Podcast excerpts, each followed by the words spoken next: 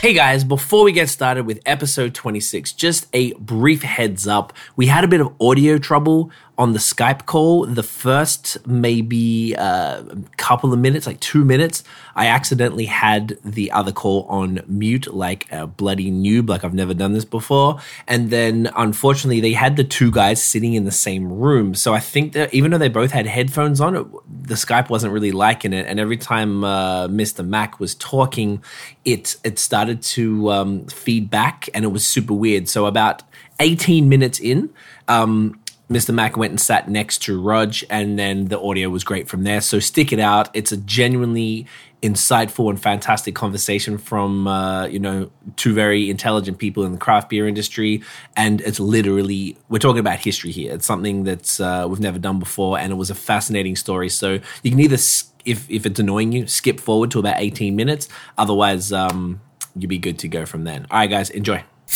Are you a brewhead? I'm a brewhead. Are you a brewhead? I'm a brewhead. Y'all are brewheads? Yeah, we brewheads. So pour a glass of craft beer, we can do this. Yeah. What's good, y'all? This is C Certified Brewhead, and welcome to episode 26 of Beer Not Just a Podcast, Quarantine Edition Adjunct Series. This evening, I have one of the most interesting podcasts uh, that we've done in a while, and I've been we've had this organized. I want to say for close to a month. I mean, very uh, very much looking forward to it. Um, this evening, we are going to be joined by two gentlemen out of Sacramento, California, from a brewery called Oak Park. So we have Rudge from Oak Park and Theodore Mack Jr., the son of Theodore Mack Sr., who was the first African American brewery owner in the US. So this is a special one. Guys, welcome. There we are.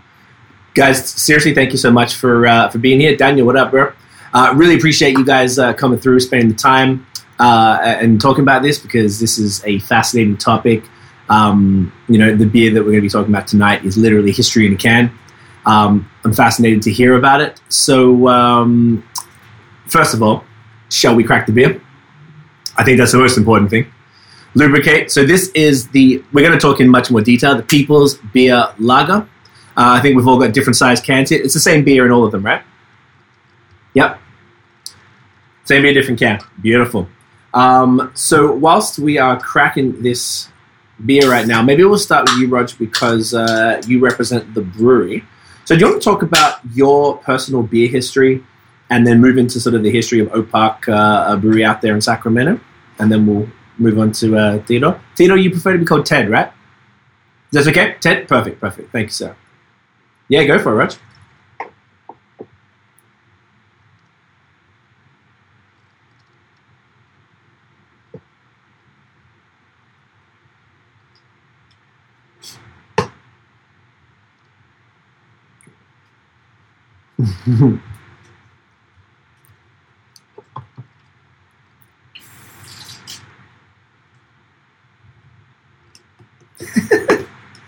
no, you can't be having that.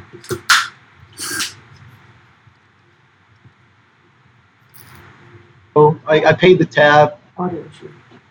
Took some time off away from his establishment, and uh, I, I invested four hundred dollars into myself. So I went out, got books on home brewing. Uh, you know, I had friends that were home brewers, friends that owned breweries, and friends that were commercial brewers.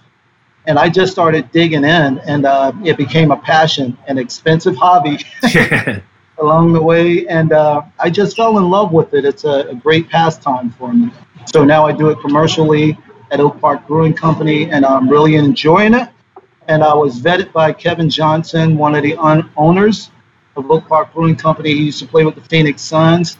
And also, my co brewer vetted me to come and brew at the brewery because there was a certain dynamic that they wanted. And I, I had it. All right. Is, is Oak Park a black owned brewery at all?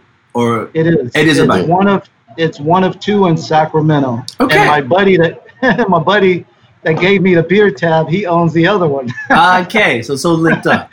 Okay, amazing. Yeah, yeah. Just so you guys know, I apologize for everyone mentioning it. I the mute when I clicked mute, it didn't unmute you until like a minute or so ago, so they just missed Oh, the first wow. little intro. So that was that was my bad. Uh, but they caught everything else. So I think most of what you're saying was all caught in there as far as how you got into to beer and stuff.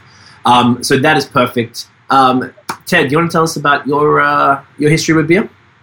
Uh, yes, uh, my father was the first uh, African American to own a brewery in these United States. Amazing. Uh, he was first a civil rights giant in Wisconsin. He was a leader of something called CORE, the Congress of Racial Equality. Okay.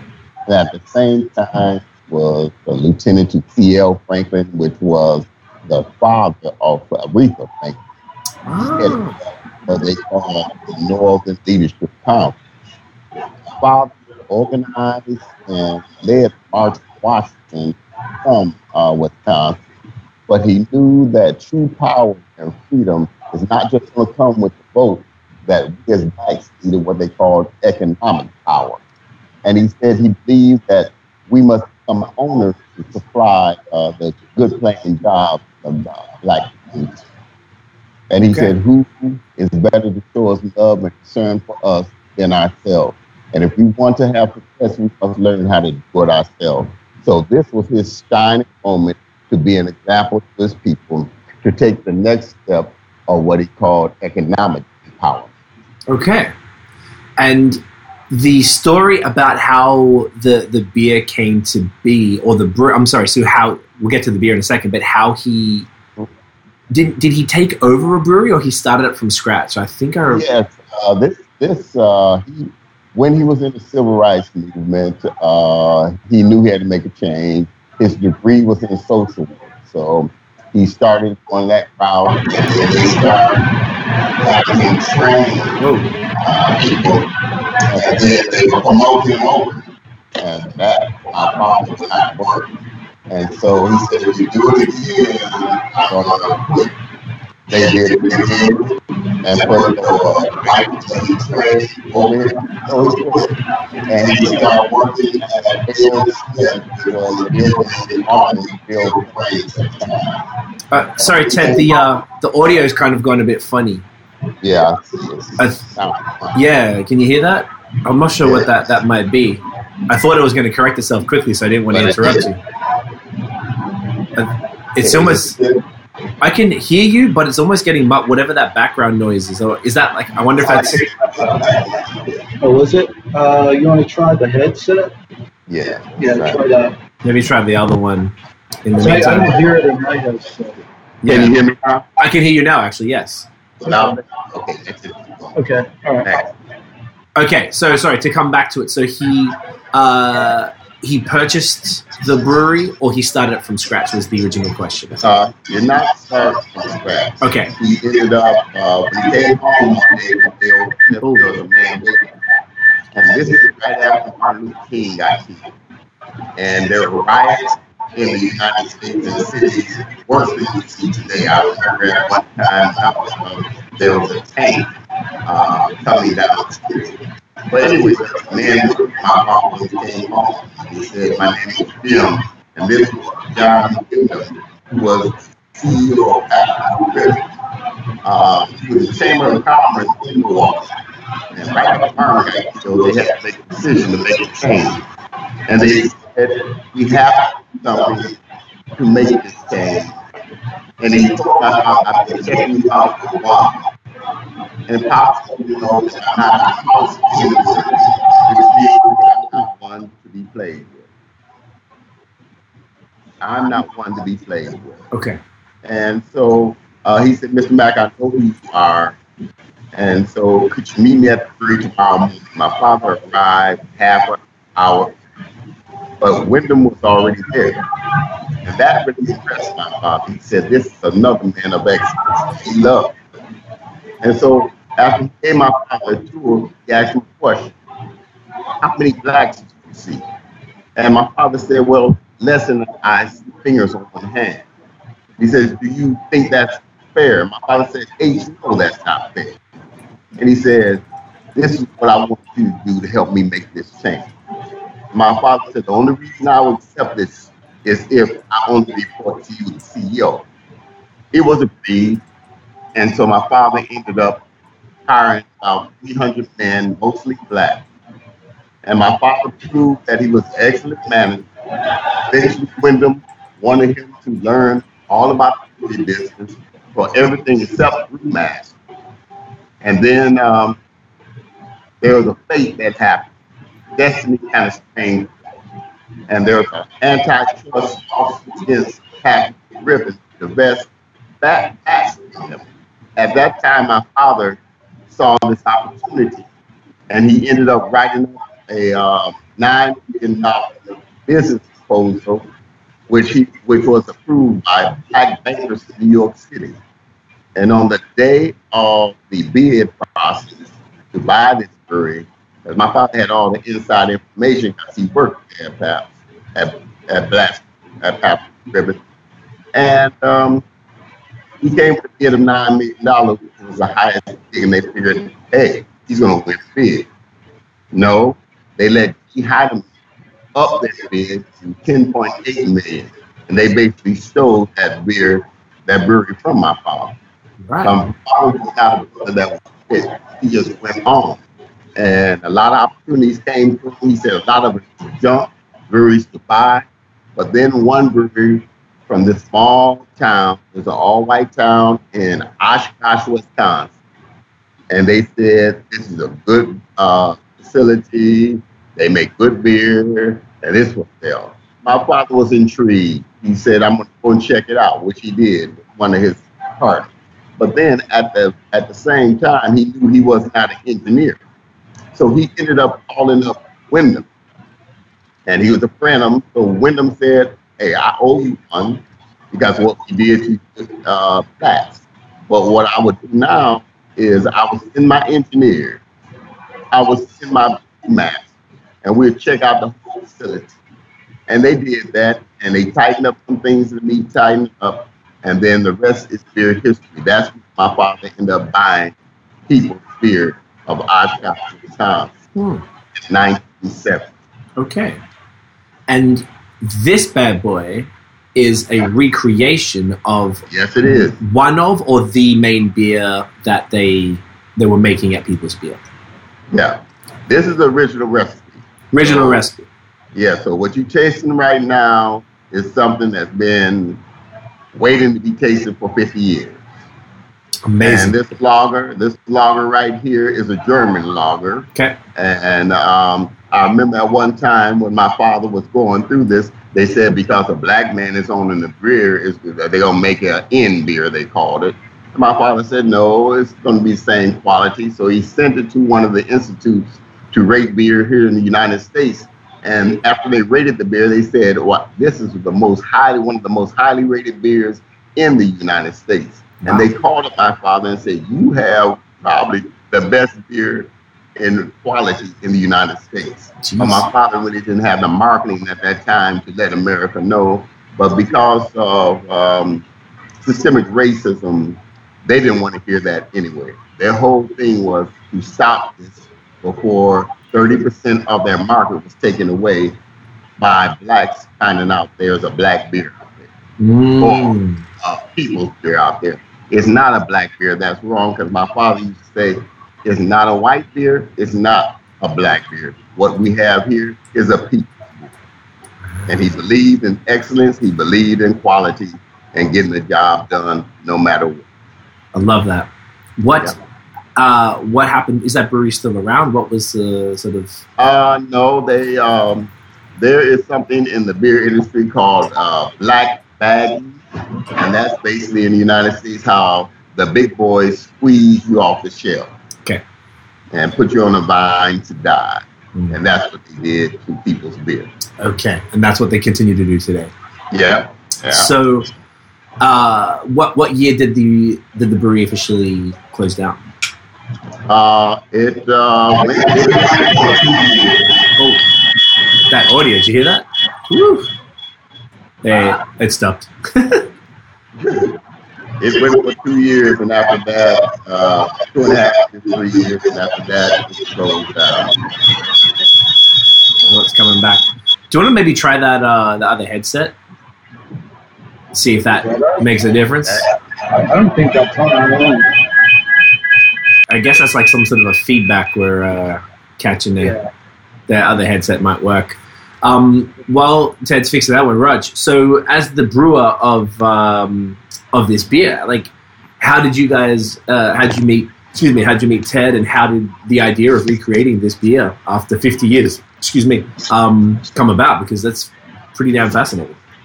So uh, KJ, uh, he's one, he's a majority owner of the brewery. You know, so when they opened up the brewery, they had this art piece that was uh, cute, like uh, created by Milton Bowens, and uh, in his piece he had the people's, the old people's logo. Okay. So uh, Which is this one? months- yeah. Okay. Okay. So a few months down the line, uh, Kevin just had this idea. We want to do something different. We want to do something big. And uh, he brought up the people's beer. Let's do something with the people's beer. And, uh, you know, my end, I was fired up because I already knew about people's beer and I was searching for more information anyway. And, uh, you know, we just put it out on the table to Kevin. Hey, why don't you reach out to the Mack Estate and see what happens? So uh, with that effort, you know, it was either going to be a yes or a no. And I'm, I'm glad that it was a yes because, you know, we're, we're sitting here drinking that yes. Yes, we can. yes, we can. That was pretty good. yes, we can. No, that was good. You should you should write that. You Yeah. should use that. You should use that. Yeah. So, uh, Okay. you know, just reaching out to the estate. Uh, that's why we're here doing what we're doing now. We're just trying to push the legacy and the story out globally. I love that. Um, is is uh, the, the recipe itself then? Did it use the cluster hops? Because that was something I was. This it was, recipe is like, exact. identical, eh? Yeah, Okay. the yeast, you know, the, the grains, uh, the flake corn, and you know, everything's 100%. Uh, this beer, this recipe is actually close to 100 years old. Okay. Yeah, so it hadn't been brewed in 50. So uh, I, I think it's very special. It's a tasty beer, Yeah. and uh, I think it's a great representation of the style.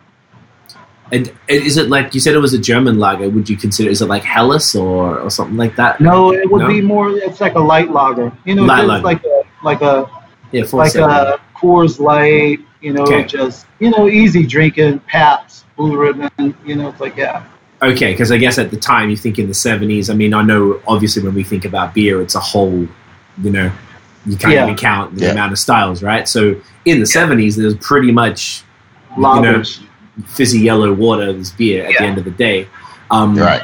Okay, so th- was there any other beers that were made by People's Beer back in in the seventies? That's that's a good question for Mr. Mack, so he can share that information. Yeah, actually, they made uh, something called Spot. Yeah, it's still feeding back. I feel it's so strange. Okay. I wonder if there's a another. It's either if I wonder if you can either share one of the laptops, like share it, or a sep- if you go into separate rooms or something. Yeah, yeah, we can let's yeah, let's do that. So you can plug your headset up in here too. Yes. let's see if that So, folks, you know how this goes. We're in a pandemic here. This is what we have to, you know. Everything's always a challenge. Should I should I cut uh, Ted's um, visual out? Yeah. Let's see if this works real quick. Go for it. Okay. Why it off? Oh, let's see if it works. Okay. Yeah. Let's see if it works first. Yeah, yeah, I wonder how I'm. Oh, I can just actually pull it off the yeah. Good. screen. There we go. Okay, is he there? So I can only see you, Raj. You're like dead in the middle Okay. of the thing. Yeah. So even if Can it's like, hear? Is his audio good to go? let's see, Ted, you want to talk? So, whoa, Let's do this. there's a little Okay, bit. is that better? Let's see, Ted. Can you hear me? Yes, I can't see you though. I can't see your face though. Yeah, you, you can cut his feed off, and we can go on my Yes. uh, feed. Yeah. Let me. uh Do you know what? Can you, Ted? Maybe from that other computer. I don't know how to cut you off this uh, Skype call. Can you just hang up on that Skype call? Okay. Yeah, and then I've taken you out of the live feed, so then that should stop anything from uh, from that side, and then we should be good to go now. Cool, cool. Yeah. I'm not a, I'm not a high, I'm not a technology guy, so all of this is new to me. Yeah, man, it's no problem. Okay, so now I got that on Skype. Perfect, thank you. Okay. It's all good, man. Like this this is uh, something we never used to do Skype interviews because we like to go to the place and talk to the people and you know tour the facilities and film it all. And because of the pandemic, obviously, this is the only way for us to talk to breweries. So whilst it's opened up a whole world, because who knows when we're going to be in Sacramento next, um, it also there's other challenges like we've got to figure all this stuff out on the fly, so people understand. There's no no problems at all. Um, what were we just saying? Uh, we were talking about the other styles of beers that uh, People's Beer made. Yeah, uh, actually, um, they had other styles. Uh, there was something called Chief Oshkosh, Okay. which was brewery across the street from People's. But my father really just brought the labels. He didn't buy the beer itself because he said the labels had more value than buying the brewery. Right. So we brought the labels and they just adjusted it for that. And then every year they had a holiday beer. Okay. It's like during the holiday season, they would come out with a holiday beer. Uh, so that was the only ones I remember: the holiday beer and Chief Oshkosh. And that one. What would? And he, Sorry, continue. Chief Oshkosh for the main reason this is when the uh, big boys were trying to close them down. He Hmm. said to go around that because of the distribution that Chief Oshkosh had.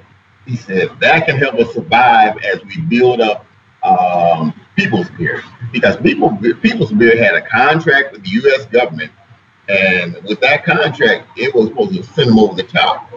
But they had a contract with the, uh, I believe it was the U.S. Army. Okay. U.S. Army actually brought one case of beer. Just my father, my father brought all these semis, had everything in place, and he got a call from one of his contacts out of Wisconsin saying they're just trying to put you out of business. That's that's their whole game. They're not going to give you nothing, and that's why um, they told him what was going to happen, and it happened. You know, my father was warned because he had people inside, let's say, the structure of the beer industry to tell them what they're trying to do to them. There's the big beer cartels didn't want to have competition from this black guy who could have took thirty percent of their uh, marketing uh, market in a in a short period of time. So they knew they had to get him, kill him quickly as far as the business, and that they did. Wow. It's so crazy that they were able to do that, unfortunately, so efficiently back then. And then, even like I was saying, to this day, their distribution strategies are constantly pushing um, craft breweries out of supermarket shelves and gas station shelves and specialty you know, stores and stuff. It's it's horrendous, and uh, I, I wonder if I guess back then, being that there were less um, competition in the you know right now, obviously there's about eight thousand breweries in the states. Uh, back then, I would imagine they would be in what in the hundreds at most, probably. Yeah, you had you had a monopolies back then. Eh, like a straight monopoly though. Like Yeah. so, probably and they they worked together.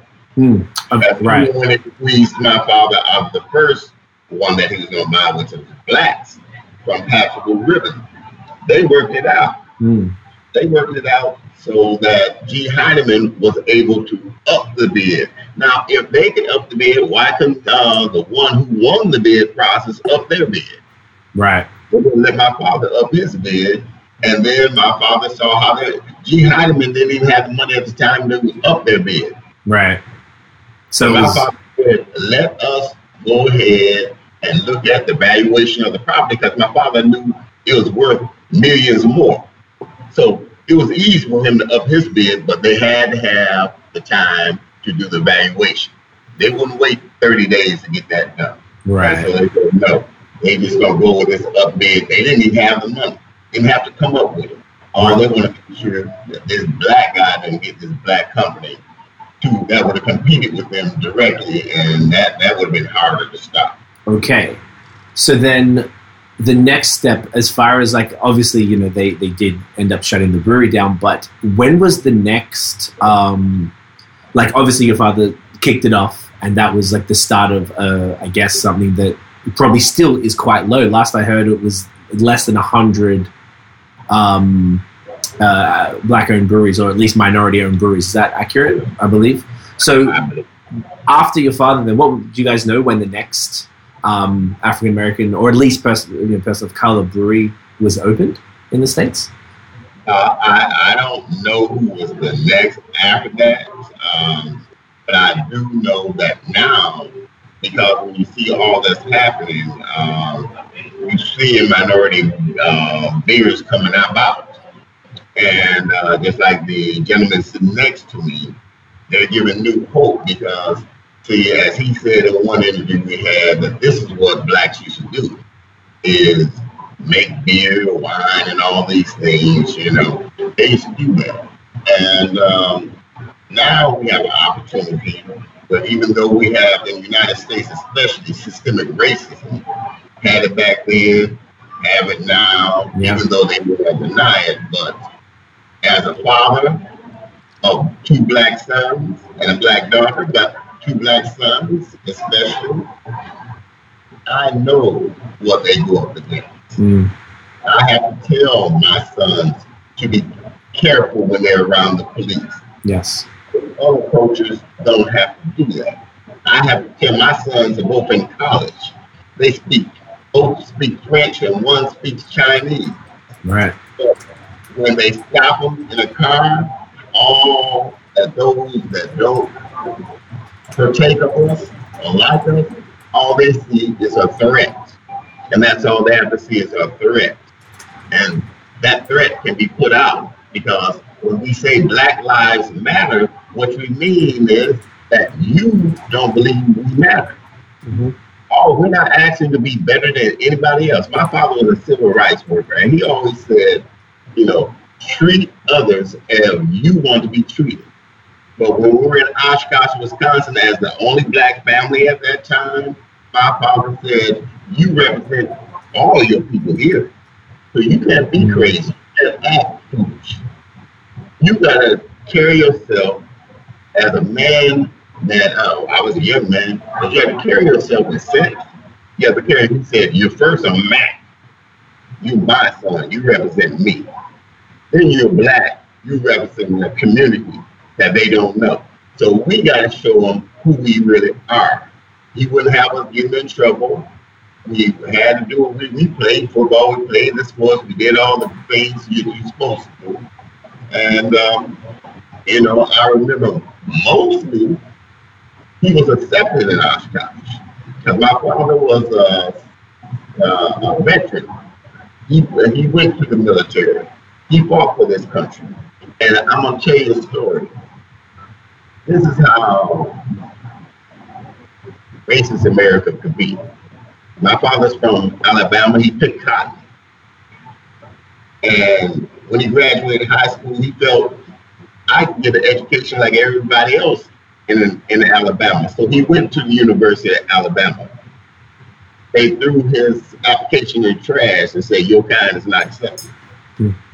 He went to Auburn University. They basically almost did the same thing, let him know he wasn't accepted. But when he got home, a week later also, he got this envelope in the mail. And he was like, wow, what is this? And all of a sudden it says, thank you for volunteering for the U.S. Army. My father never volunteered for the U.S. Army. One of those schools in Alabama volunteered my father for the Army. Wow. But my father went and did his duty. And when he got into the army, he always cared about others. And he noticed that soldiers always had to clean up after the white soldiers. They went over and fought in the war, war. But these white soldiers were rookies. They just came. Right. They just came from training. And they got to go home for Christmas. The black soldiers cleaning up after the white soldiers that went home for Christmas. And they're like, we the ones, we're the veterans. We went over there to fought. And we came back and we still don't get our time off. And so my father was arguing with a, a higher officer, which is illegal in America. He got court martialed. And then uh, he said, a general came by and said, what's going on? And my father kind of told him what was going on. And he said, all right. He pulled the other officer to the side and he was kind of giving it to him. And then he finally, after that, the black guys got their R and R. So my father was always somebody fighting for other people. He did it in civil rights movement. He did it in uh, at People's Beer, and even after People's Beer, he um, had a black hospital. He was administrator of a black hospital uh, with black nurses and doctors, and he fought so that Blue Cross Blue Shield would pay them. He always fought, but the thing about it, he didn't carry hate in his heart. He showed love to all people. When he was in Oshkosh, they thought he was going to fire all the whites at People's Beer. He said, no, I'm not going to fire the people who are working hard to make my brewery successful. He said, but if I hire some blacks, and if they work hard to make it successful, I'm going to hire some blacks. Mm-hmm. He said, but I'm not firing nobody. I'm keeping everybody. But that day he brought the brewery, he lost 19 of his accounts, his main accounts, all 19. But my father is not one to complain. He said, son, when there's trouble, I send me. And so basically what Pops did was uh, he went out there to meet all 19 of those people and got 18 of them back. Nice. He was the type of guy that will fight. He was well known in the community. He was part of the Chamber of Commerce.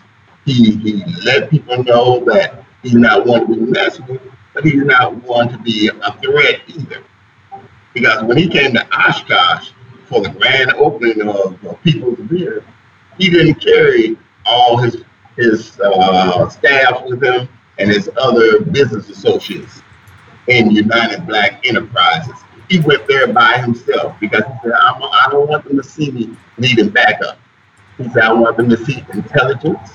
I want them to see a man that, you know, carries himself uh, with a bit of class, a man that's not scared, and a man that's there to run the brewery. And he said, son, I'm going to go up there and run that D bang. He said, I'm going to do that. And that's what he did. And he, in the politics side of it, used to back governors getting the office and senators getting the office. So how he really got people's is when it came time to do the finances side and all of a sudden they lost his paperwork or when it came time that it, the loan was finally approved, usually in America, you know, you're gonna put up 20%. But they told him, for this brewery, you gotta put up 50%. Right. And he's like, what? 50%? And he said that got him angry. And I ain't gonna tell you what he said. You say I can cuss me, I'm not, you know, I'm not gonna do it. But what he what he said was that I ain't gonna tell you, but he said it got me angry in another way. and you're not gonna stop. Right. They think I'm gonna quit. He said, no. Instead, I'm gonna raise this money. And he started selling, he wanted to sell stock. But again, the paperwork got lost. The paperwork got stalled in the United States in the Securities Exchange. They said no, no, it got stalled. And I was like, wow, that's crazy. Mm. My father knew the governor. He called the governor. Guess what? All of a sudden they found the paperwork.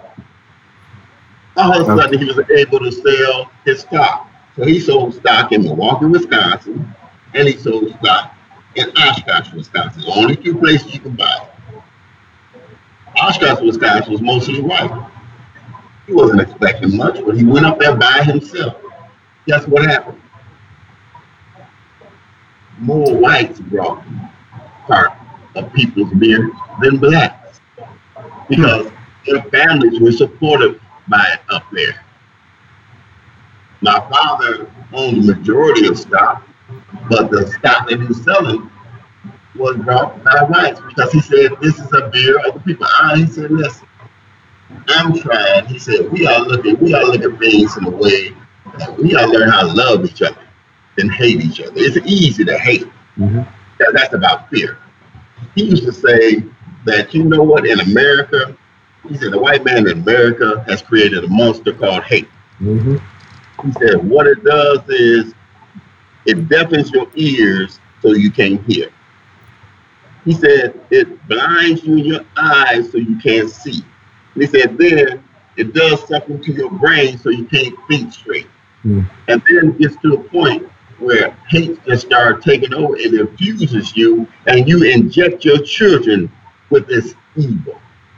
And then your children carry on a legacy of hate. And if you want to see what's going on in America, that's what it is. Mm-hmm. Yep. We have never come to the grips of how our country was founded. Our country was founded on hate. And we never, you know, if I'm, I'm married, okay? whenever I get in an argument with my men, if there's a man that say he never got in an argument with white, he's not married. Okay? but whenever we got in an argument with my wife, I found to get solutions sometimes there had to be this thing called forgiveness. But forgiveness never came without somebody admitting that mm-hmm. I take the blame. And it usually was me. Right. Because I want peace in my home. I love my wife. People say they love their country. They love their their citizens in their state, but you don't act like it. And so when we say Black Lives Matter, we're not saying we want to be better than you. We just want you to live up to your creed and your constitution. Give me the same rights that you give everybody else. And then we're cool. Because my father used to tell me, all we're looking for is an opportunity. He said, son, all people's beer to me was an opportunity. And I was determined to make it work. That's amazing. Oh, brilliantly said. Your father sounds like an exceptional human being. Um, Tiffany was saying here the uh, the system of racism is woven so tightly into the fabric of America, and uh, can only have respect for that level of perseverance, which is is really what what it's all about. Um, on, a lot of those subjects that you touched on, then, Raj, from your side, as a black brewer in America, going through this, I mean, like I was going to say, the times are crazy, but let's be like nothing's changed, as Ted just said, over the, you know whatever 400 years. How have you found being a black man in a predominantly uh, white industry? Um, as far as like, were you did you deal with any of the the sort of maybe not that level of treatment that uh, Mr. Mack Senior would have um, received or anything? Like, how have you found that? Has it been like we spoke with Marcus from um, Weathered Souls, and he said he goes to be honest, like it's been pretty chill for me. He didn't really have many uh, you know, and it just worked out well for him. But I'm, I'm curious in, in comparison, how, how has it been for you? Okay, and uh, Marcus, he's actually from Sacramento. Right. So, oh, yeah, he is. Okay. Yeah, yeah. So, uh, great guy, man. Had the pleasure yeah. of meeting him a couple times, and his family, his pop, OG, cool. Yeah. so I see the fruit doesn't fall too far from the tree. Nice. So, uh, you know, uh, I haven't. Everything's been okay you know, I haven't had any like blatant, like in my face kind of incidences, but I grew up in the South, so I okay. know my surroundings. Okay. You know, so it's like I'm always aware who's around me, what kind of vibes going on around me, my vibe. But uh, I, I found that, you know, just being in the beer community, you have some good people. Right. You know, and it's like, you know, we all have that commonality of like, we want to talk about beer good beer. Sometimes you talk about current events or whatever, but overall, you know, the beer conversations, I can talk about beer forever. so, but uh, yeah, as far as uh, anything like straight up in my face, I haven't encountered that, but you know, I, I know there's some things out there and some people, but you know, it's like I'm not trying to think about that because if you put it out there, then that's what you're gonna attract to. So uh, yeah, it's been pretty chill for me, Good. as like Marcus said. But uh, I'm not looking for it. Right. Yeah, that, that's an interesting perspective because I guess you're right. If you focus on something, that's what you you end up attracting. I guess as long as you say, haven't had these sort of blockers. I mean, obviously, if you're an owner like Mr. Maxine was, I can imagine those level, like that government level and bureaucracy level blockers from financing, from you know permits and all that type of stuff are much stronger than say if you're just trying to move, you know, I want to brew here and, and such. Did it was it important for you to work at a black owned brewery or was it um or did it just happen to work out that way? Well, uh, and you know, like when I was vetted, uh, I had already researched, you know, getting a job in a brewery, and there's no money in it. they really is. Like, eh, I'm a home brewer at heart, so right. I was like, I can, I can live with that. But uh, when I was vetted by Jeff and KJ, you know, it was a long process, but in the end, it made sense. You know, it's like uh, I, it had to be educational, it had to be fun, you know, it had to be about community. You know, as we, I, you know, I didn't want to be local. You know, it's right. like if I believe in something, I'm going to put 150% into it, and I'm always going to hype it up because I believe in it. Right. You know, so with this brewery, uh, we're more than just a brewery. We we're always brewing up something outside of beer. Okay. You know, so we always have things going on, and uh, you know, we're definitely here for the community because if it wasn't for the community, we wouldn't be here. Good You point. know, and uh, I can share this uh, when you come to our establishment, it's very diverse all around, front of the house, back of the house. You know, the uh, clientele, the music that we play.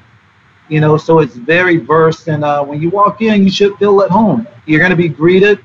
You're going to sit down next to somebody. You're probably going to have a conversation. So, and uh, that's you know, that's what we believe in, and that's what we project, and that's what we're attracting to us. I like that a lot. So therefore, the tap room, the the, the um, patrons and the staff represent the and reflect the community on the outside. Yeah. I love that. And I, I think that's that's the ultimate goal, right? Like, are you? I imagine you might be familiar with uh, Crowns and Hops, Teo and Beny. Yeah, yeah, yeah. Yeah, we're they- actually having a meeting with. We're we're gonna go online with them tomorrow. Oh, nice. They are like yeah, very close friends of ours for many years. We started cool, around the same cool. time, and uh, watching their growth has been crazy. Um, so proud of them. And um, the oh, the first time, like we're here in we're in Montreal, Quebec. I'm not sure if you guys are super familiar with the sort of uh, the region. I'm from Melbourne, Australia, so super white. Uh, you know, I mean, it's diverse, but it's like overall, let's be real, it's it's pretty white. Canada overall is, is quite diverse. Um, Quebec, not so much. But the first time we, we went on a uh, about three years ago, we went to uh, LA and we hung out with them. We went on one of their crew. Um, uh, what do you call it? Um, not a cruise. What is it? Bar like a bar crawl, a brewery crawl thing, like on a bus. And it was the first time that either of us, like Tiffany and myself, had been in a room with every you name it, every ethnic background, gender, sexuality, everything. And we just look at, we stop, and we remember we found ourselves like in Mumford in LA, just stopping, like, yo, what? This is this is this is what it's about. It was the first time like I'd seen that before. So, and, and it was and it's ridiculous that we were sort of overwhelmed by like, hey, this is crazy. So it's really cool to hear that that's what's happening uh, up in Sacramento. It's it's a beautiful thing. Yeah. Yeah. I, I love that. Um, so I was just thinking as we were talking before. So this the people's beer now is this going to be something that uh, is going to be a regular thing? Is it going to be a year round? Is it going to be a you know a, a regular sort of collaboration? Even if it's not year round, it's going to come out regularly, or is this kind of a one and done type of situation? It's more than one and done. I hope so. Good. Year round, and we would love to see it around the world. Okay. Um, Father, one of the things he, when they were trying to shut him down, uh, this is how far the United States went. That there was an African company country that said, "Hey, there's a black bird. They may need our help, and we may have the finance to help them." Nigeria, Wow. where the oil comes from. They were coming to examine people's beer, but you know what the United States did? They canceled their visas. So they could not come. Oh my gosh. It's like one thing after another. Yes. And so my father then knew, he said, it's more than this systemic racism. He said, this has gotten personal. Yeah. They want to take me down. Yes. He's he got he got too big. But he would not give up. He was a I wrote a book called Man Unafraid Reflections of My Father. And in it, I talked about this part of him, this inner drive that he had. Mm. And it really came from when he was a kid. When he was a kid, he used to pick cotton. This is a black man that his mother was a child of a slave. Okay. And he was picking cotton, but they owned their land in this small Alabama town. So it's for the family business type of thing. Yeah, it, it was. Uh, no, you're surviving on this piece of land, but you worked you worked on other white folks' land. Ah, okay. So my father, uh, he remember he was plowing a field, cotton field, and uh, these white guys stopped on the, in the truck and said, "Nigga, don't you know that you're not supposed to walk behind a mule? You're supposed to ride it." And they just started laughing and drove off, right? And my father was so humiliated. He said, "You know what? I'm not gonna be doing this the rest of my life." Mm. And then he told another incident when uh, there was this store owner, white store owner, and he had a son about the same age as my father, a young man, young. They're not even in their teens, they're young. And my father comes in to get some items, and uh, the gentleman tells my father, "You got to call my son sir from now on." And he's the same age, they're young kids. And my father said, "I'm not going to do that." And he said, "Well, you one of them uppity niggas." He said, "But you gonna end up dead in the gutter, just like the rest of y'all, because you're not nothing like the rest of them, not nothing. You'll be dead in the gutter with a wine bottle in your hand, drunk, because that's what y'all do.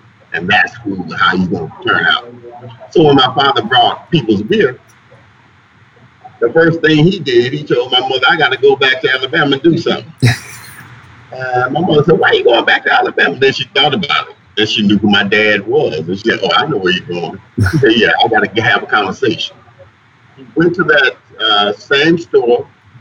The son is grown now. He said, Where's your father? He got his father. His father came out.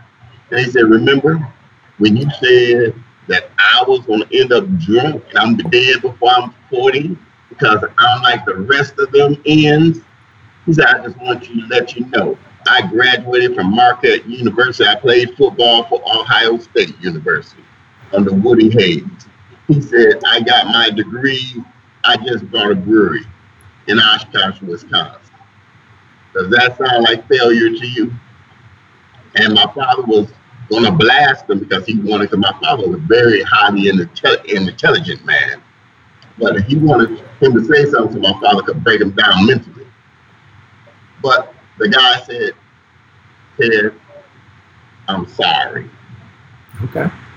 He said, I want you to go back and you go, you do that. You continue to do things you're doing because we heard about you. That's great. You keep on doing that. And I'm sorry I said that to you. And my father said, man, you messed me up. Because that's not what I was coming. That's not why I drove all the way back down here. Right. He said, I have to respect that. And that's what I'm saying.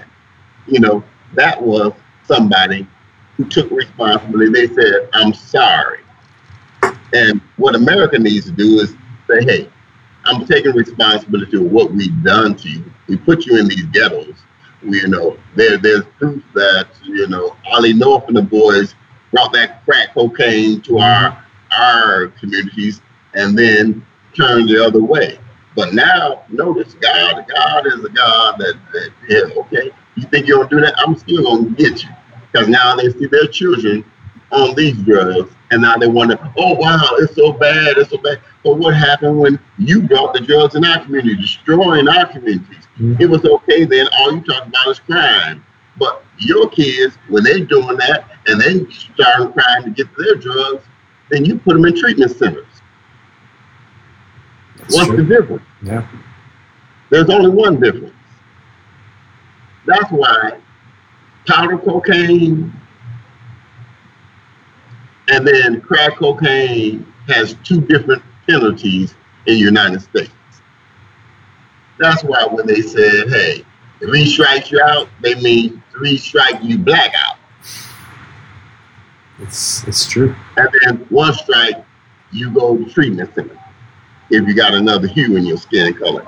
All we asking for is, and that's all my father really asked for, is just give us an equal opportunity and let us do, let us have the rights like everybody else has.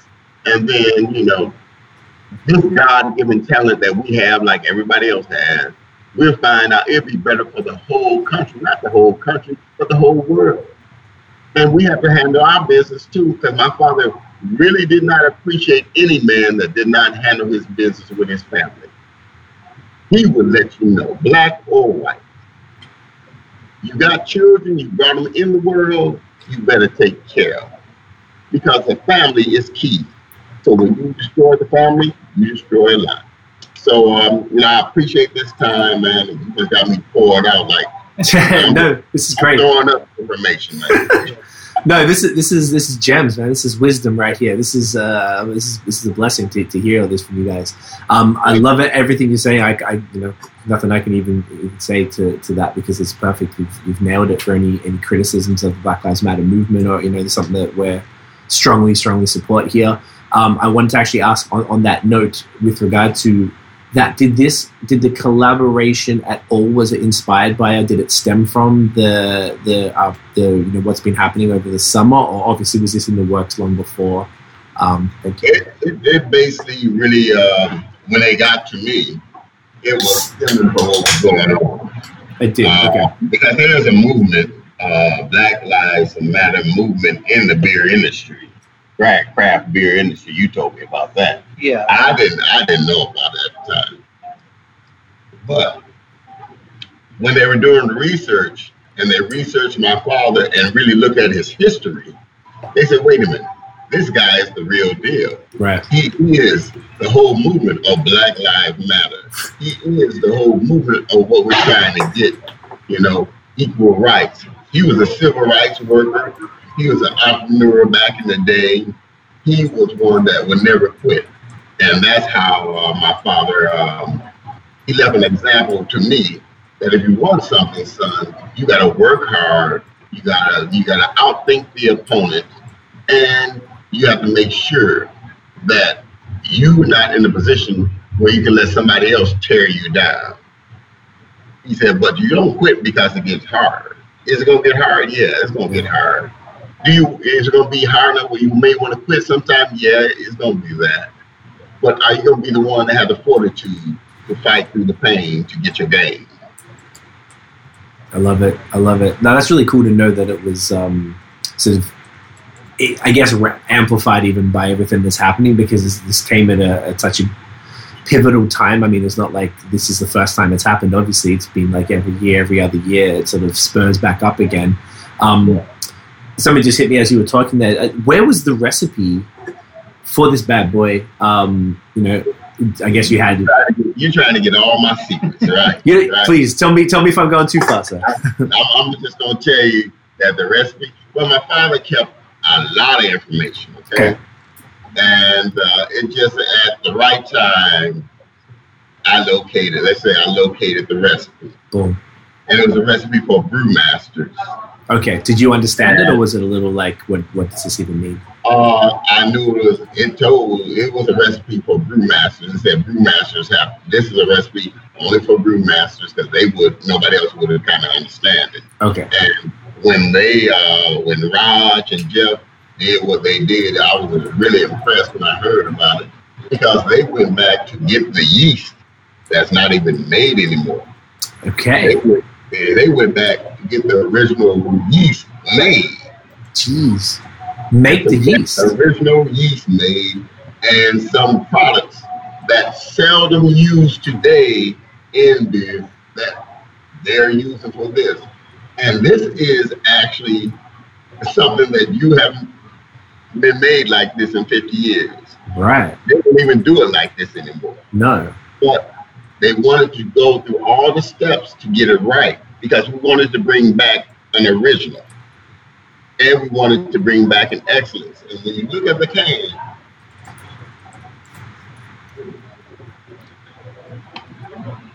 this is the original design. Can you hold that up a little bit? There you go. This is an original design that has a little bit of story on the can. That when people drink it, they can read a little bit about what happened. Yeah. And we just want to make sure that people understand that this this is a continuation of legacy. My father's a legacy. And it's a continuation of a legacy for the people and by the people. Mm, Real folk for the folk. I love it. So, you know, we just want to um, let everybody know that um, if you believe uh, that opportunity is for everybody, give it a try. And if you believe that um, everybody deserves a shot, and that's what my father wanted to do, just give it to us. Let give us an opportunity to show what we can do. And this is again showing what we can do. And it's not at a low level; it's at a very, very high level. Oh, absolutely. I was actually just thinking, Ted, were you old enough to drink when this came out in the 70s? Well, you tell it, you know, I so you want me to tell all my secrets. I, I get right into it, man. I, I don't hold back. Guess what? I wasn't old enough to drink, but I was in Oshkosh, Wisconsin. So no one can. I was old enough to open that can. That's all that matters. So then, Yeah. was this the? I guess because my original question was, was this the first time you've really truly tasted this beer? So if you tried it back then, did this blow your mind hearing, seeing what you know Oh, Raj and Jeff did with this? I, I stopped drinking. Oshkosh cured me from drinking because there was so much people's beer around. Right. I remember, and it's cold. Like Canada gets cold. Oh, I yeah. Wisconsin. It gets cold. Yes, I heard. So um, I'm in high school, and you know, I, there's a event going on that night, and with in Oshkosh, when an event goes on, this happens. Okay, and so I ended up where a friend found me. I call him saving my life because in the middle of winter. I was on a take it for some reason. Something made me take a nap on a snowbank. so I blame the beer. Definitely the beer. I figured after he woke me up, I better stop this here because it was dangerous. It got to be. I did. I really haven't tasted it since I came down here. And this was when I walked in, I smelled it. I said, "Wow, this smells like the brewery when I was a kid." And then when I tasted it, because I don't drink, when I tasted it, my, and funny thing, my father didn't drink either. interesting. He just saw this as an opportunity Hmm. to employ and empower people. And he did drink one time that I know of. They they drunk under the table. They said, "You don't even drink beer." He's like, "Oh, let me show you something." and they just drank my father. He came home one night and he's like, "That's the first and only time I seen him drunk." He said, "Them them boys right there just drink me under the table." you know. And yes, yes, they did because I saw how he was walking. my whole thing is that he was able to talk to people and relate to people, black or white. I had a friend from Oshkosh. She said, "You know what? My dad was like best friends with your dad. He owned the brewery right next to. Uh, he owned the tavern right next to the brewery. And your father used to come in there and talk to him all the time. They all, he said, my father used to talk about him all the time. And it was amazing that my my my brother was at one time here in California. And we're in Wisconsin, but he was here in California. And this after Pops, you know, been through some things after this, and he was a businessman afterwards. But uh, he said that this man called up. See, what happened in Wisconsin, in the Oshkosh Lease, we had something called a Better Chance. A Better Chance program allowed uh, minorities from inner city to have an opportunity to a better life, a better chance in small town USA. And usually it's mostly white USA. So we being uh, one of the few blacks there, we were, my father was the house parent. He was to take uh, over the guardianship of these kids when they were there. And so he went to pick up the kid from the airport, the one assigned to him. And so my dad was waiting for this black kid to get off the plane. He never got off the plane. And my dad was like, How could you miss the plane? you know, how did this young guy miss the plane? And then uh, a young white kid came up to him and said, Mr. Mack? He said, Yeah, I'm Mr. Mack. And then my father laughed. He said, Oh God, you playing a trick on me. So the underprivileged kid that you send to Ted Mack is a white underprivileged kid. He said, Okay, I'm cool with that. Uh, so what happened was um, my father treated him like he would treat anybody else, helped the guy out. So here's my, many years later, maybe 20, 30 years later, my um, brother is in California. He gets a call from somebody and said, uh, I used to be in the ABC program, and I, I want my son to meet the man, the son of Ted Mack, who changed my life. Could you meet us? And my brother said, Of course. So he said when he met him, this white guy, he thought it was a white guy, walked up to him with his white son. And he said, Son, this is Ted Maxson, the man that changed my life. And he shook my brother's hand and he told him, You know what? I want to let you know your dad changed my life. And right now, I'm a district attorney. He said, Then I was on the streets and your dad helped me. That's what kind of dude he was, you know. He had a heart for others always. You know, I remember one day during Christmas, he brought home a wad of money. He said, I'm going shopping. I was like, oh yeah, I'm gonna get the best presents. I was all excited, right? Dad came home with no presents. I was mad. I was like, "What? What you do? You don't know how to shop. You gonna come back with the big bags, and you didn't come back with nothing." He said, "I just called the family together. I want to tell you." He said, "I just had the best time in recent memory." And we're like, "Yeah, but ain't no presents. I don't know what you talking about." you know. And he said, when I was out there I saw people who were Christmas shopping, but I saw a lot of pain. And he would tell certain people's expressions and how they were putting gifts back. Uh, a grandmother saying, "We don't have enough money for that. We don't have enough money for that." And then Dad would give them a couple, a couple hundred dollars, and they would scream, but he'd go walk to the other side. Then he'd find it could be black or white. He'll find an old white guy that just barely making it down Dad will give him a hundred. Give another person a couple hundred. Um, people screaming, "Thank you, sir! Thank you!" He kept doing it. He stayed in the store until all the money was gone.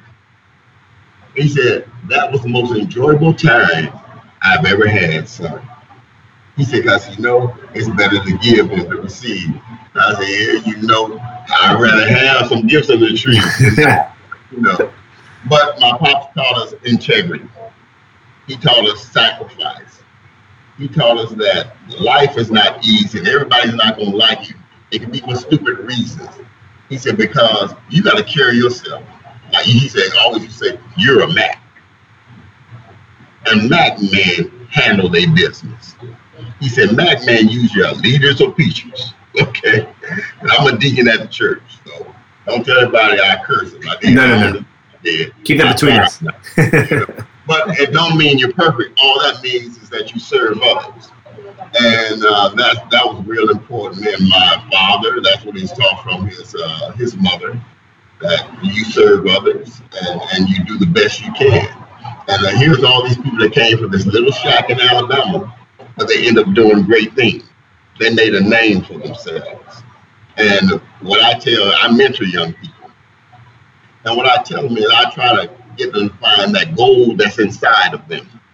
Because everybody has a seed of greatness. And a lot of times that that seed has not been watered with the words of wisdom and maturity to tell them and show them who they are. And sometimes when you tell a person who they are, the light goes off mm. and say, wow, I can do great things. Yes, you can. It's not that you've given it. I don't look at people just been given great things. I like people to say, hey, I went through, as we all go through, but through your pain came your greatest kind of gain. All right, I'll talk enough, Jim. No, I love it. Uh, uh, this is this is. You're dropping gems. This is like a library. yeah, right. It's auto book, like it was like audible book. That's kind of what it is, right? I have a question from Tiffany for Ted, but maybe what I'll do, I'll come back to that in a second.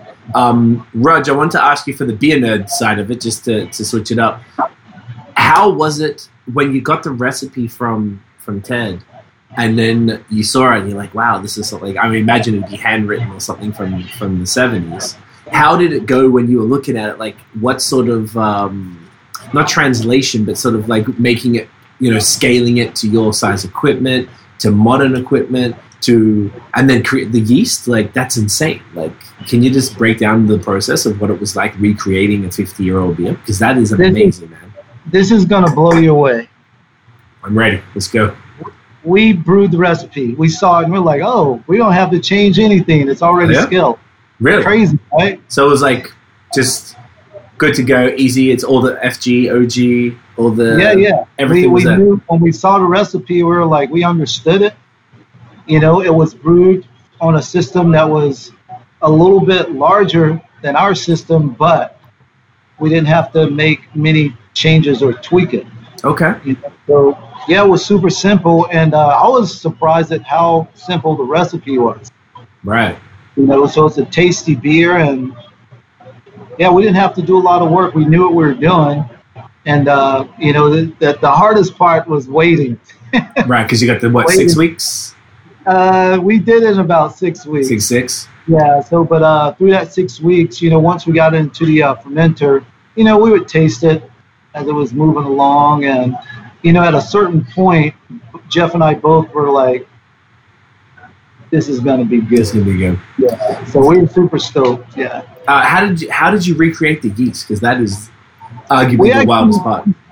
We sent it off to a lab, and they grew it from scratch. They knew exactly What, you're strain of yeast it was. Mm. Yeah, they, it took about three to four weeks for them to uh, grow the It's yeast. not bad. Yeah, yeah. So uh, Almost sounds too easy. yeah.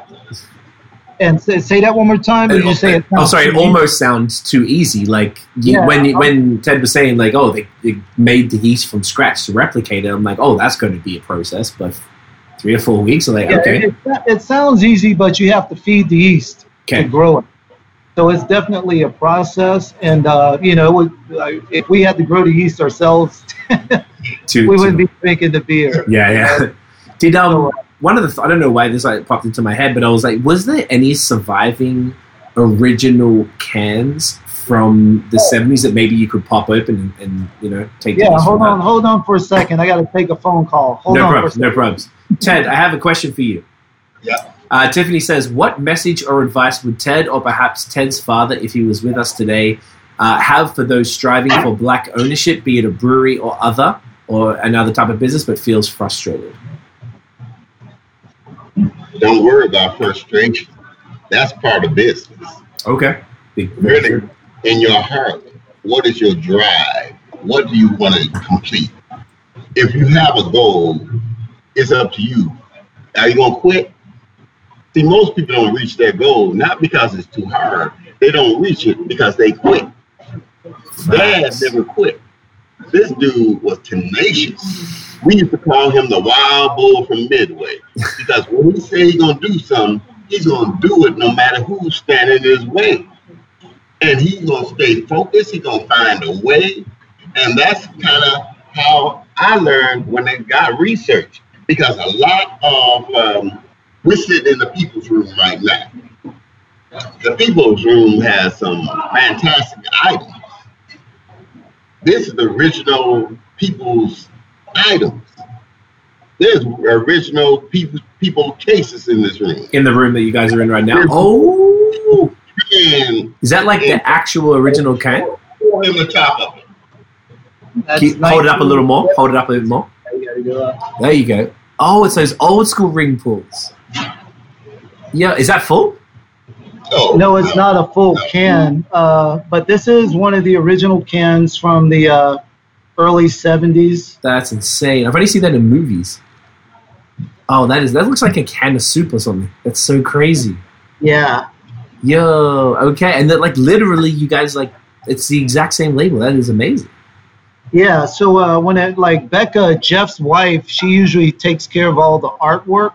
That's so cool. So Okay, when they were when they were creating the artwork, you know, there was some there were some variations, but when it came down to it, we're like, hey man, you know, it's like it's already done for us, just Yeah. like the recipe. Like, why change it? yeah, You know, the uh, difference with the uh, can that we released, the uh, the cans that we released today, they have a black label Okay. instead of the uh, dark navy. well, this Just because I have the navy one, the navy Yeah. one. Yeah.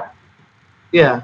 So this is for the 50th anniversary of the People's Beer. That's why we chose to do something different. And it's in Okay. 16 ounce cans. as opposed to the twelve. Okay, Yeah, yeah. So if, if we if we keep produce well when we produce it, we're always going to produce it and put it in 16 ounce cans now. okay. Is that what it was? Is that the one you just showed us? Is that a sixteen from back That's the the 16 ounce can. Okay. Um, so it's going to be a, a year-round regular thing that people can access. Yeah, Yeah. yeah. So we, yeah, we you, you know it's definitely something we want to keep producing, and uh, we just want to take it to a global level. Yeah. It's like the beer is amazing. Uh, I, I think it will run with, you know, the big boys. Oh yeah, man. So, yeah. It's uh, when I first tried it, I didn't really know what to expect. So I did a one. I think I posted it already. But I did a one minute review. So when I first got it, I was like, all right, let me do that one minute and release it this week in the lead up to the podcast. And when I cracked it, it was like there's something like even though obviously I was I was born in the '80s, so I didn't. I was drinking, I guess, in the late '90s or whatever. But the so I don't know a ton about what beer would have tasted like, you know, back in the day day because I wasn't drinking the good stuff. But it, it definitely, for some reason, you could just tell it was nostalgic. There was something about it that tastes not from now, but the the obviously you know macro beer. Like I don't know about you guys, but I, I can't I can't do it. I can't drink. Pabst. I hate Pabst. I you know I can't stand any of the macro beers. Hey, high five. Hey, Pabst is like if my worst beer of all time. Like I, I can't do it. So I wasn't sure because you know as we were saying earlier, you know there wasn't a lot of beer in the seventies. Like everything was fizzy yellow kind of lagers. So I didn't know what to expect, but I knew it was made on modern beer equipment. Um, I imagine your beers would be, you know, of the standard of today. So I was like, I wonder what this is like. And it's like now I'm on my second can. I'm like, I never drink the same beer back to back. I, can't do it. Like I just like the change. And this is such a pleasure to drink because it's only four seven. Um, like you said, it's got the flaked corn in it, so it's light. It's a light lager. There's something that's like, even for someone who wasn't there, it's nostalgic. I, I don't know really how to explain that, but it also feels there's a quality to it that that um, that obviously rep- reflects modern, uh, you know, craft pilsners and lagers and stuff. So I don't, I don't know.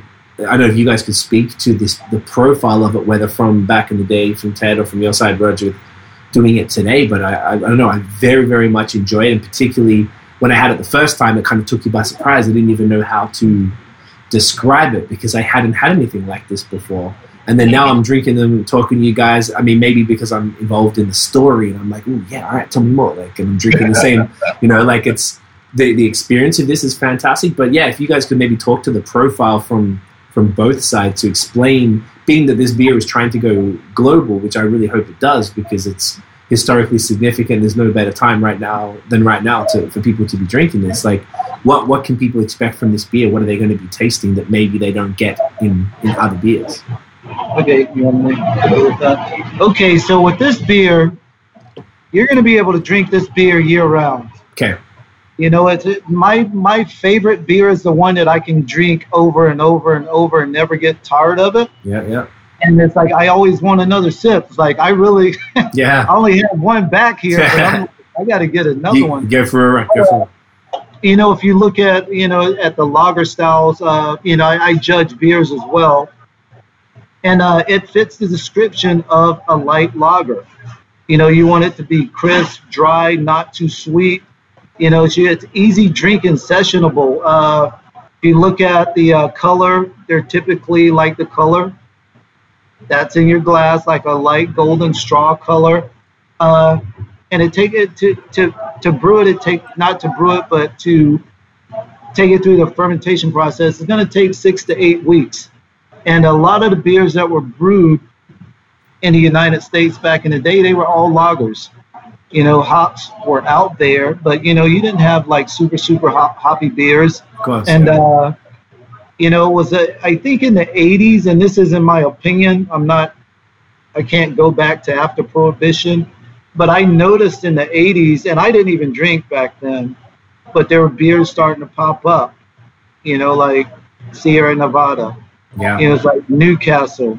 Sam know, Adams. I- Yeah, Sam Adams. You know, Anchor Steam yes. you know yes, yes, yes. so beers like that is like when i got older i was like oh i remember seeing these on the shelf now i can Mm. taste them because i was legal you know but uh i would love to find a can of this beer like unopened with some beer in it i would taste it yeah. Why not? You have to. yeah i might have some kind of reaction yeah, to it yeah, yeah. But worth I'm like, I'm that dude. I'm like, man, you have to taste all of your ingredients. Like some people won't taste their yeast. You know, you have to taste that yeast and see what it tastes like when it's healthy. You have to taste your grains, even your water. Like the water profile on this, like Sacramento water is great for brewing beers like this. We don't have to use a lot of salts Okay. you know. So, but uh, yeah, it's a straightforward light lager. You know, in the summertime, mowing the lawn, Oh uh, yeah. hanging out at the beach, you know, just chilling. This is a a, a, a, a season like a oh yeah all season. there, Yeah, year yeah. long Yeah. sessionable beer. What's the new word? Crushable. Crushable. You That's what the kids are saying. year long. Oh, it is just super crushable. So Yeah. the other thing I was even thinking for people aside from from from you both, have you guys either of you had any experiences with maybe people who've come in and, and tried the new version because they'd had the original back in the 70s? Like, has anyone come in and just had their mind blown by this yet that you've seen? You know, that's that's a great question, and I would I would love to see that reaction. And this is something we talked about like a few weeks ago. Uh, if we could link up with the brewery in Oshkosh, if there are any, I don't know if there's any breweries there or not. Okay. close, okay. What about any other any other breweries that you know of? There might be some newer ones. Yeah. Okay. The old ones are cheap Oshkosh is one of the people. Okay. But yeah, so we, we were talking about it. It would be cool, you know, if we could link up with the brewery and brew it, and maybe we could get some of those older people to Yeah. come in and you know give some feedback on the beer. But uh, that's something we talked about. That would be Yeah. amazing. I'd love to see a video of that, of just people, like, because that nostalgia is, is meaningful um, these days, and, and it's something that probably people wouldn't really get very often, particularly with something being, you know, 50 years old. And then not only is the beer tasting the same, the, the label is, you know, almost identical, all of the same features. And uh, I can imagine just being tripped out, particularly something that hasn't been around for so long, and people just lose their mind because you know all those, those flavors are you know they really bring that it, it puts you back in Yeah. in a place right? And there's nothing really much stronger than i guess smells and flavors that put Yeah. you back in some way like, like you said uh, ted that you know you walked in the brewery you're like man it smells like when i was a kid. And i'm assuming that Yeah. you were talking about this beer specifically because it would smell different to the other beers. Like they were brewing a stout it wouldn't be the same. So i can imagine somebody would be uh, completely bugged out by this. Um, where so as far as like where people can get the beer right now, obviously, is it got distribution throughout California? Is it just up in Northern Cal, uh, NorCal? Sorry, is that what's called NorCal? Yeah, NorCal. Okay. Yeah, Northern California. So uh, right now we're definitely Northern California. So we work with a distributor called Sakani. Okay. So uh, they're doing some amazing things for us, and uh, we're definitely looking to expand. Uh, there's going to be a lot of legalities that we have to go through, jump Oh. through some. So uh, you know, hopefully down the road uh, we can do some stuff outside of, you know, Northern California. At least get it down to Southern California. Yeah, But, uh, I think people need to try this beer. And, uh, you know, the one thing about Oak Park Brewing, every beer that we brew has a story. So you might not Okay. remember the beer, but you're going to remember the story. And if you remember the story, that's going to make you remember the beer. okay. So we try, yeah, stories behind all of our beers. is that something that um, have you had much to do with that, the story side, or is it kind of like does that stem from like the ownership, or is it more like uh, That- if That that's a great question, and uh, you know I gotta give Jeff and Becca. So Jeff, Becca, and I, we are the brew team. You know, so we talk, we communicate a lot, and uh, you know, it's like we were talking about this like early on when I joined the team. So it was Becca and Jeff over a year ago, and then I came on probably a few months okay, after that. But uh, you know, so I don't remember some beers. I don't remember, but I remember stories. You're like, oh yeah, the one about the yeah, yeah, yeah, okay, Yeah, yeah. So we just stick to that. All of our beers have a story. All of our art boards that we make for the beers, when people come in, it's an icebreaker. Right, You know, so how did you guys come up with the artwork? We tell them a story, they won't forget the beer. You know, so that's something that we constantly do. We have a story with the beer. Jeff and I, uh, and I think we have the same mindset when it comes to like formulating the recipes and what we want out of the recipes. And uh, we just make it work, man. It's like we communicate. If, if, if we're not digging on something, we sit down and figure out why we're not digging on it you know, and then we, you know, we make that beer. We try to get it close to what we want, you know, because uh, you're as, you're as good as your last beer. I guess in this uh, in this market, right? Everyone wants what's what's new, what's next. Um, Yeah. At the same token, the interesting thing, I, I'm not sure what it, what the trends are right now down there. I mean, I feel like craft lagers and pilsners are, are definitely on the rise, seemingly everywhere. It's becoming something that um, even my, I'm typically a haze kind of guy, and every time I go to a brewery now, well, well, before the pandemic, I guess, but I'm always like, "Where's your pills?" That's all I want straight away first thing. And I feel like if even like a guy like me who's obsessed with that stuff, uh, with all the haze, can, is going to that, and then now this is like another level because there's like oh a, a, you know a craft dry hop lager or something that's cool, but this is like nostalgia in a can that's that's fire. So it's like it's like a whole other concept to wrap my head around, and I imagine, but in the end, it's not difficult. But I mean, like, it's changes in the game. Like, imagine recreating beers that don't exist anymore, and then tasting them today with all the ingredients and maybe more modern equipment and stuff like that. That are just like, that's cool, man. Like, you guys have really stumbled onto something that is uh, legitimately impressive.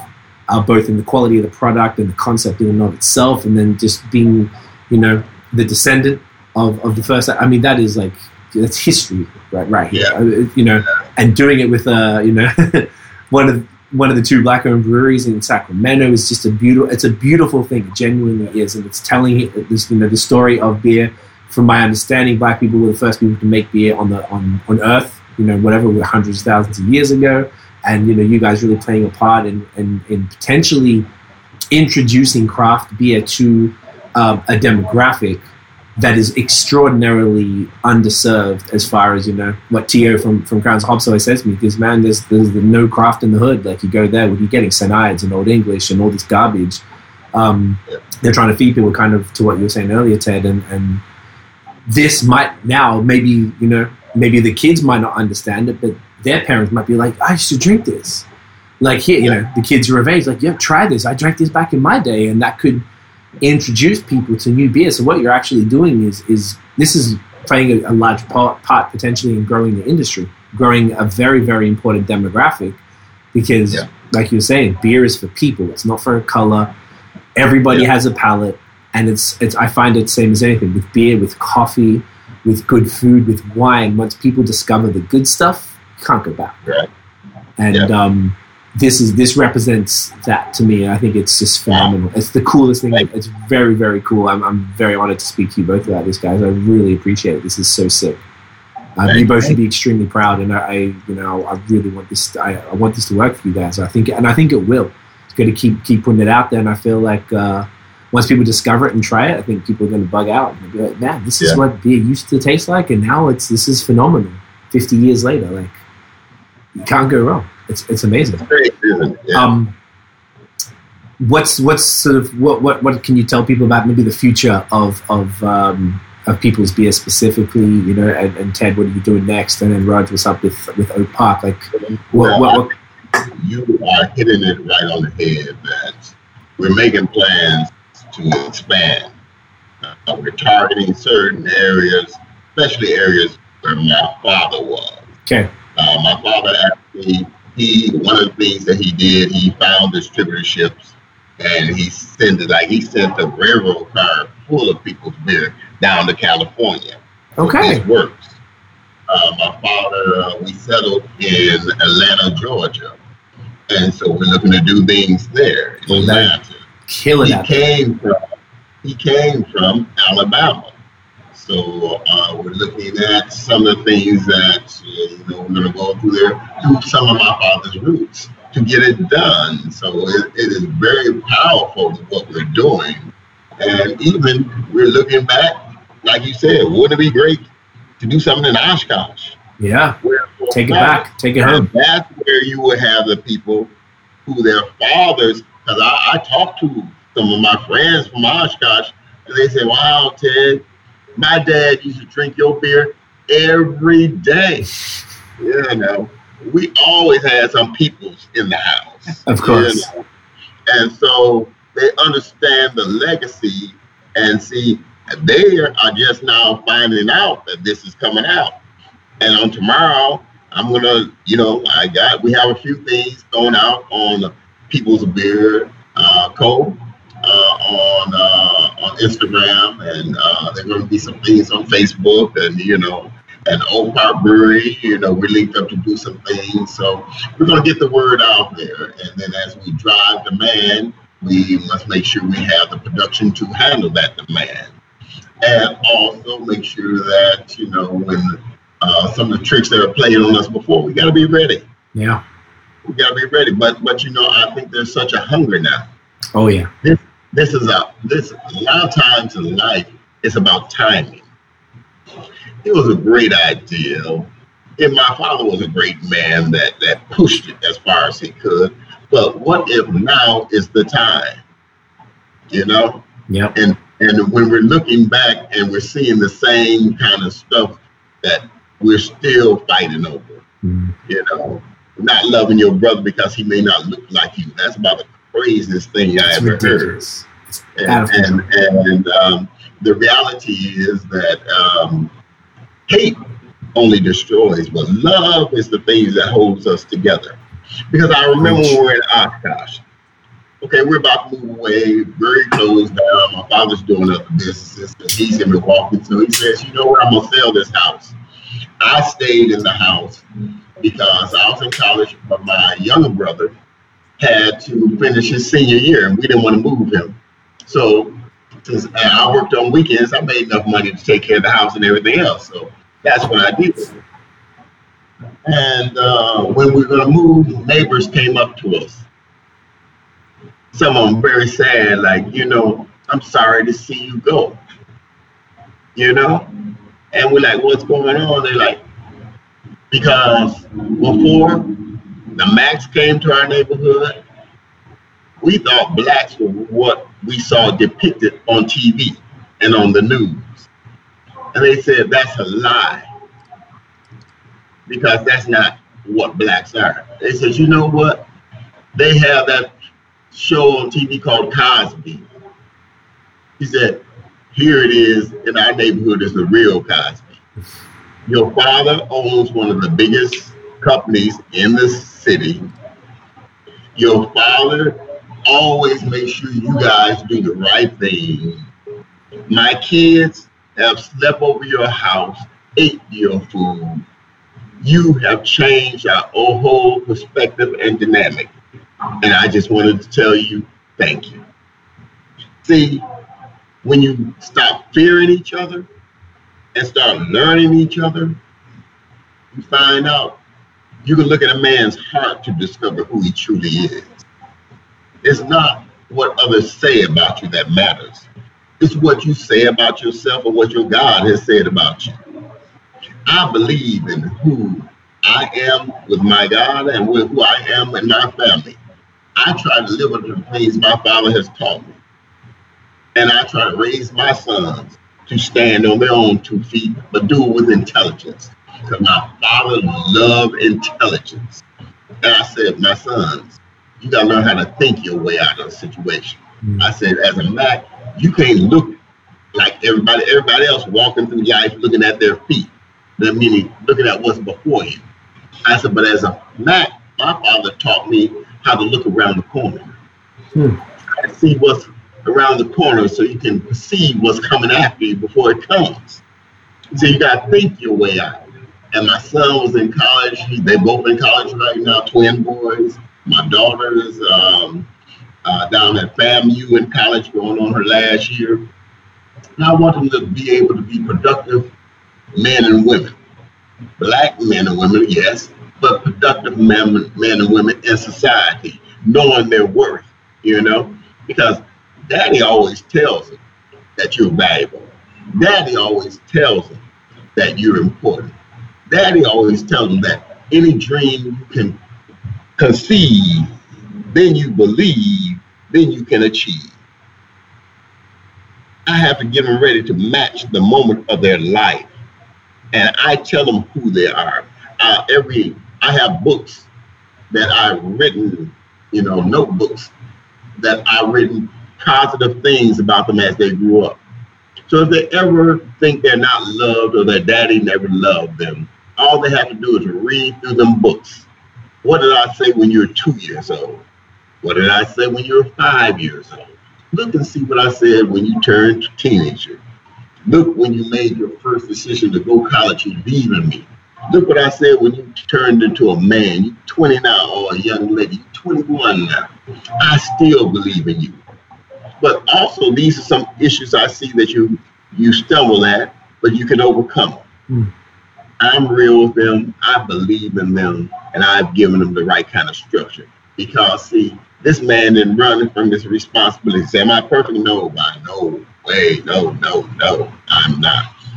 but I'm present. My son said, Dad, thank you. He told me that thing last year. He came over college. Thank you. I said, thank you for what, man? I said, man, I love you. He said, no, Dad, you were there.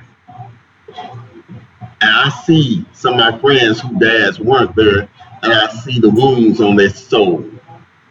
He said, Dad, even though the hard stuff you've been through, you stayed. You were there for me.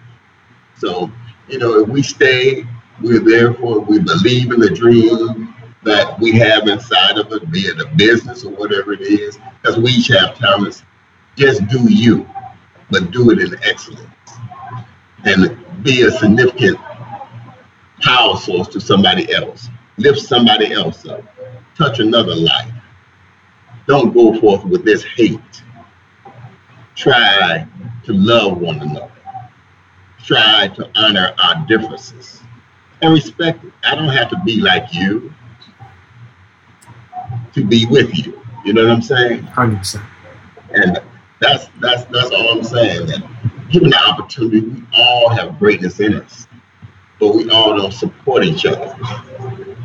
In, in my marriage, I'm oh, like my wife. She knows me. you know what she just did? She gave him the She, signal. she gave me a shut up signal. People like this. She's like, kill it, wrap it up, wrap. Yeah, wrap it up, baby, because she knows me. Yeah.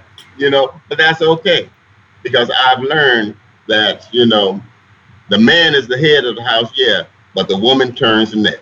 I end on that. I love it. This is not even a beer podcast anymore. This is a uh, this is this is life lessons right here.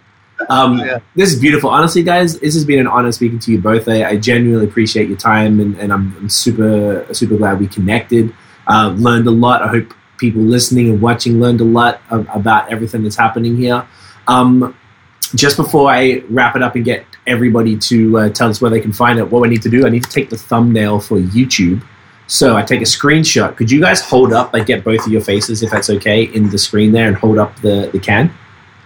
Uh, Ted, you've kind of got half your face in. I might have to go a little closer if you want to get see the see that pretty face and the pearly whites. There we go. Hear from now. Ready? There we go. We got it.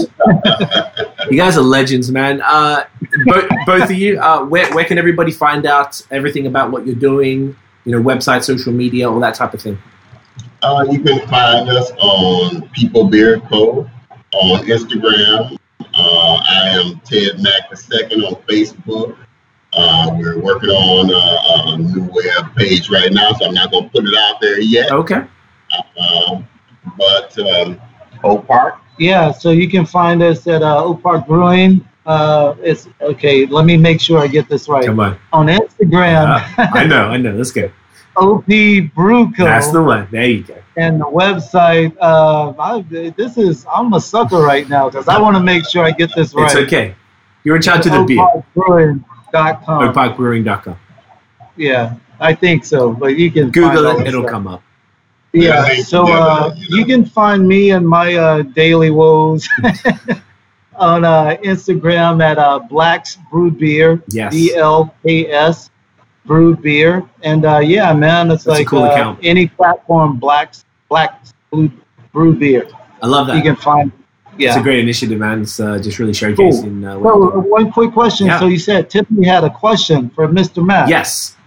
I think I asked it while you were off screen, but he, she was uh, when you took the call very briefly. But she basically just said Oh, that yeah. uh, she wanted. I was actually in the can. So Yeah, no, that's okay. No, hey man, I'm Yeah. I'm gagging right now, but it's okay. You got to like you know, it's the problem with the beer podcast. I could ask. Usually, I'd ask you a question that would be a long answer. I'll be like, I'll be back in a second. Let you keep talking, but we we, we, we push through. Yeah, Tiff was just asking about um, uh, advice for people striving for black ownership.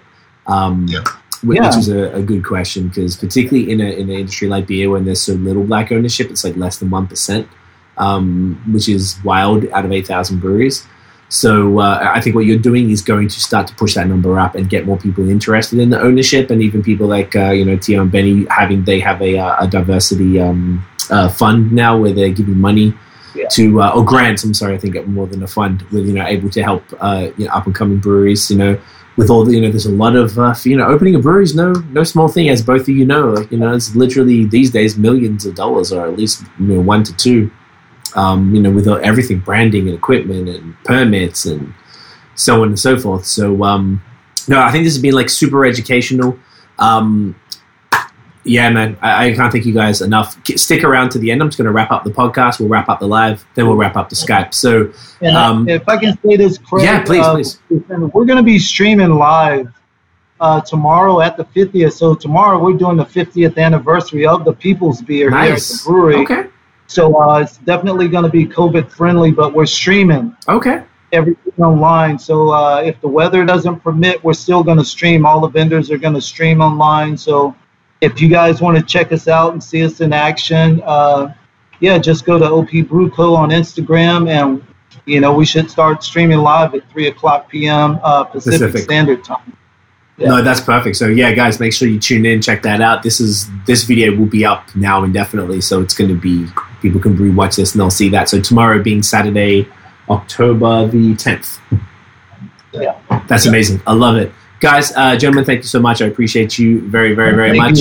You. Um, everybody, if you enjoyed the episode, smash the thumbs up, hit subscribe below, and hit the notification bell so you know when the new drops. Follow us on social media at BAOS Podcast. And check out the long form audio so you can hear legendary. We got no, you can hear history on this damn podcast. Um, appreciate it. Every week we're here 8 p.m. on Fridays for the foreseeable future. Episodes on audio every Wednesday. Uh, rate, review, subscribe on Apple Podcast, Spotify, all that good stuff. We'll see you in the next one, guys. Cheers.